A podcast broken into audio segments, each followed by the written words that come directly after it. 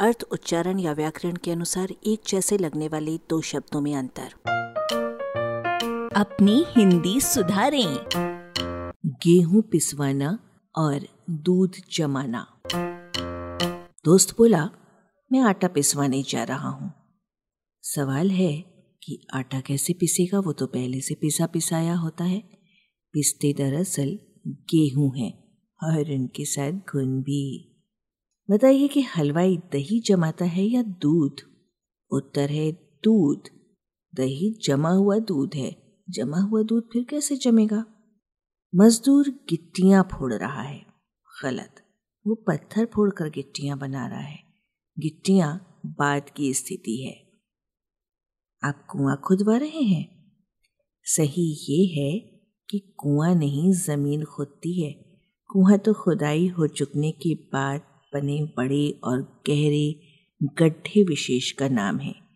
अतः कुआँ खोदना के बदले कुआँ बनाने के लिए ज़मीन खोदना और भीतर की मिट्टी और पत्थरों को बाहर निकाल लेना संगत लगता है।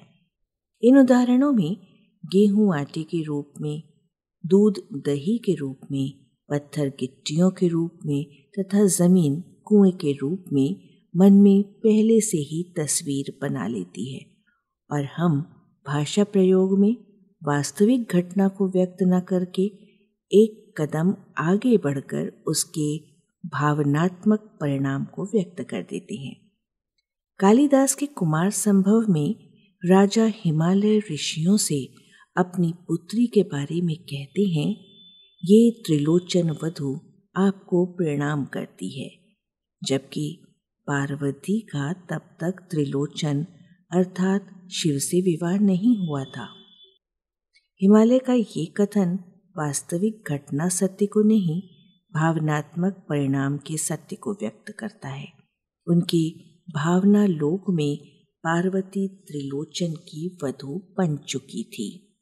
इस तरह के एक दो उदाहरण और सुनिए।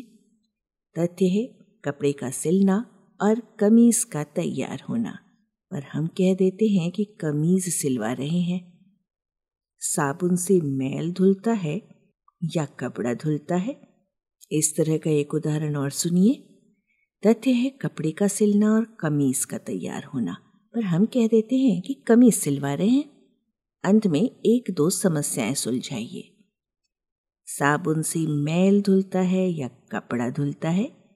आपका ग्वाला दूध धोता है या गाय धोता है? आलेख भाषाविद डॉक्टर रमेश चंद्र मेहरोत्रा वाचक स्वर संज्ञा टंडन। अरबा की प्रस्तुति।